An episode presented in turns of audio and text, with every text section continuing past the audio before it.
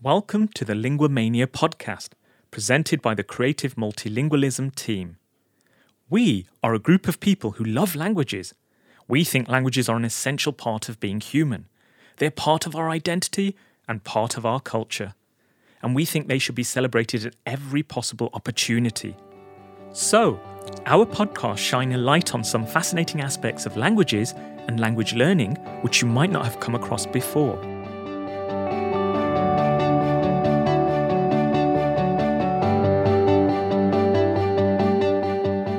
I'm Professor Rajinder Dudrah from Birmingham City University. I'm also a researcher at Creative Multilingualism. We're exploring the links between languages and creativity.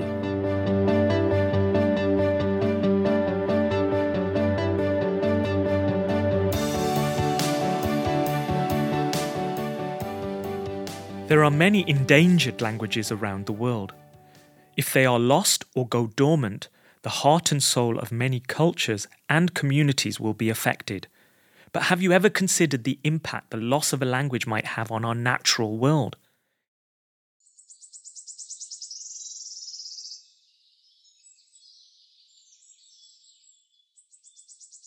Just about everyone has heard about how animals, plants, and whole ecosystems are threatened by overconsumption around the world. We know that conserving land matters, conserving our water matters, protecting species matters. In this episode, we explore the ways that protecting and strengthening the many languages of the world also matters, not just for their own intrinsic value, not only because they are so important to local speakers, but for their crucial role in helping us understand the natural world. My name is Felice Wyndham, and I'll be exploring this topic with my colleagues from the Ethnoornithology World Atlas. To begin, we speak with Dr. Karen Park, a linguist at the University of Pittsburgh. Dr. Park, can you tell us a little bit about the state of the world's languages today? This is such a simple question, and yet such a difficult one to answer concisely. A relatively straightforward answer would be a number. There are this many languages in the world today. But languages are difficult to count. For those who wish the elegance of a quantified perspective, I will give you a number shortly. But first, some context. What makes languages so difficult to count makes them so beautifully complex and so deeply human. To count, we must have a quantifiable unit. But language is a sliding scale of idiolect, sociolect, dialect, and accent.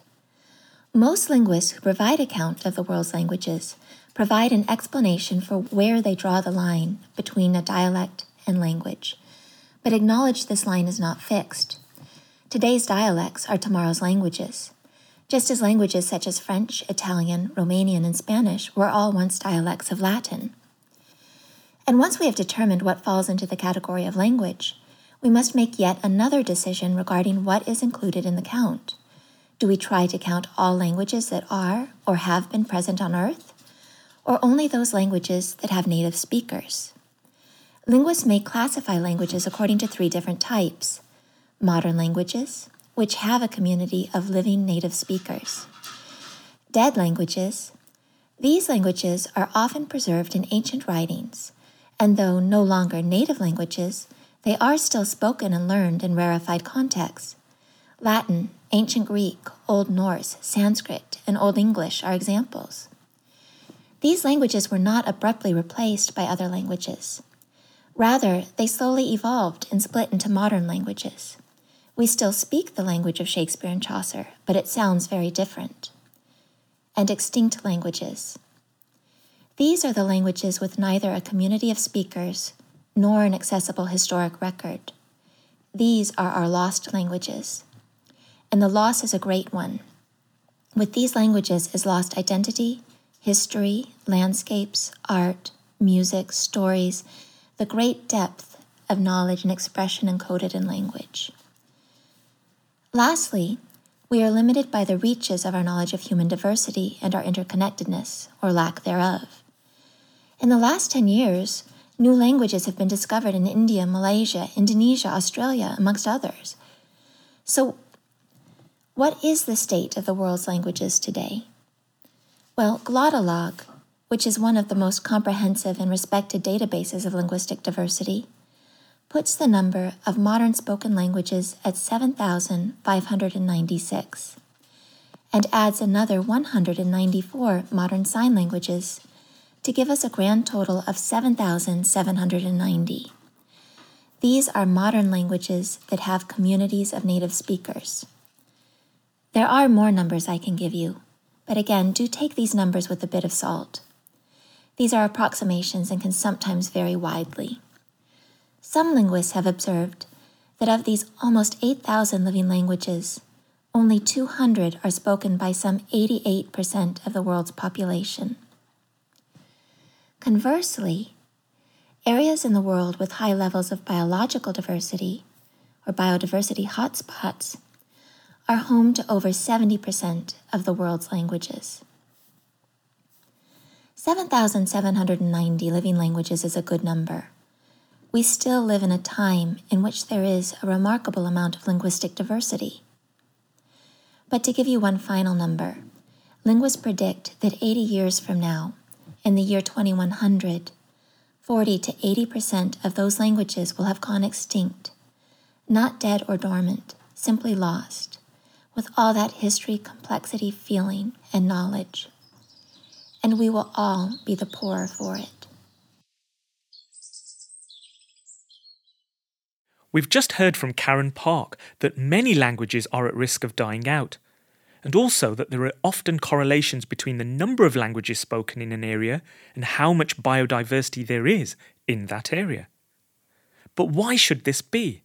Why should the number of languages spoken be related to how many plants and living organisms there are in a given area? Digging a little deeper into this idea, that languages are a crucial part of how knowledge and local ecology work together, we look at some specific examples of exactly how local languages, and particularly names for living things, can play a key role in landscapes that thrive. The argument goes like this If people know the names of things, they pay more attention to them. When we pay more attention to living things, because they're complex and mysterious, we find out more and more about them and all the things they are related to. We end up caring more. We realize how they're useful to us, why they might have an intrinsic right to exist alongside us, and how they might play a role in teaching us, guiding us, or simply contributing to the beauty of life. One example from my research with Raramuri communities in Mexico is the name for a plantago plant called Rorogochi. My ecology teacher there thought that the name might derive from the fact that the goro, which is called a sandhill crane in English, eats a lot of this herb during its southerly migration. People copy the bird too, eating the plant fried up with beans. So we see there's a whole story in one name Rorogochi. The name points to migrating cranes, to the plants they eat on their migration, and how people can learn from the birds about a wild food source. Next, to explore a few more examples, we speak with Dr. Andy Gosler, an ethnoornithologist at the University of Oxford, who's going to tell us a little bit about his research on British folk names for birds. What can we learn from folk names? The first thing uh, we can learn from folk names is fairly obvious, um, which is oh my goodness, there are 7,000 English folk names for British birds, for example. For 150 species, 7,000 names recorded. That tells you that people in the past have been very deeply engaged with birds, connected with birds. They knew all sorts of things about the natural history and ecology and behaviour of, of birds, and those things are reflected in the names. So it's a snapshot of the past in a sense of telling you something about a world which is disappearing, which is a world of human connection with with nature, and um, you know, we see uh, today my, my own work with students where um, young people often know very, very few names of common birds. I have taught students, British born students, who didn't know what a robin was mm. and thought there was nothing peculiar about not knowing what a robin was. And that speaks volumes about what is happening in our society, in our, in our culture.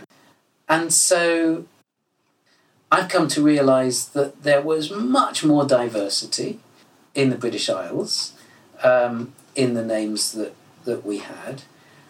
And what I hope to do, and I, I've done this um, quite a few times through talks that I've given, um, is trying to engage, try and engage people with nature through this cultural heritage.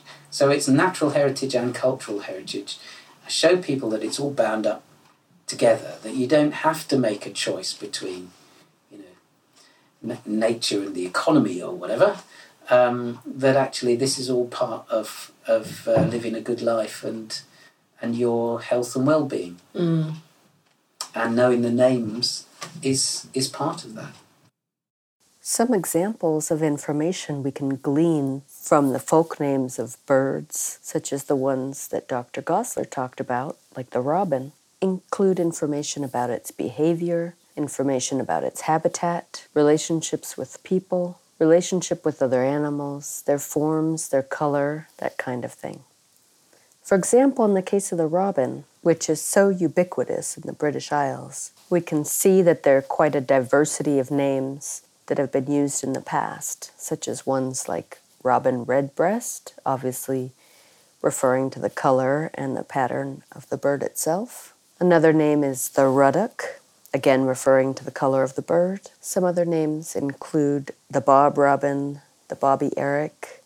In York, the robin was sometimes called the plowman's bird, in reference to the way that these birds would follow the plow along looking for bugs and worms to eat. They really lived in close proximity to people and human activity. And the folk names reflect that. So, the words we use to refer to birds and the natural world around us can reflect how closely connected we are to nature. And the language used can carry a lot of knowledge which could help us protect our natural world. As languages become extinct, we are losing vital knowledge about local flora and fauna.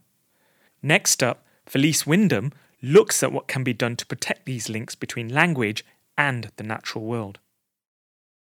So, if we accept this premise that languages matter in terms of understanding our natural worlds, what kinds of things can be done to help preserve, conserve, and encourage the flourishing of languages and natural history? How can we learn to do a better job respecting both local languages and local ecologies and the ways they interact? How do we best support local people who are working to make all of these thrive? One initiative our research group here in Oxford has been developing with BirdLife International is called the Ethnoornithology World Atlas, or EWA. Dr. Andy Gosler is EWA's research director. What is the Ethnoornithology World Atlas? Well, EWA, to document people's names of birds, people's stories of birds, people's um, dance, maybe pictures of artifacts, anything culturally connected with birds from right around the world. One of the most exciting points in the last year in developing EWA um, was our managing to get Michel Desfayes' 100,000 European folk names of, of birds in mm. at least 11 languages. He, he has amazing documentation for 11 languages, but there are many more languages in, included in this.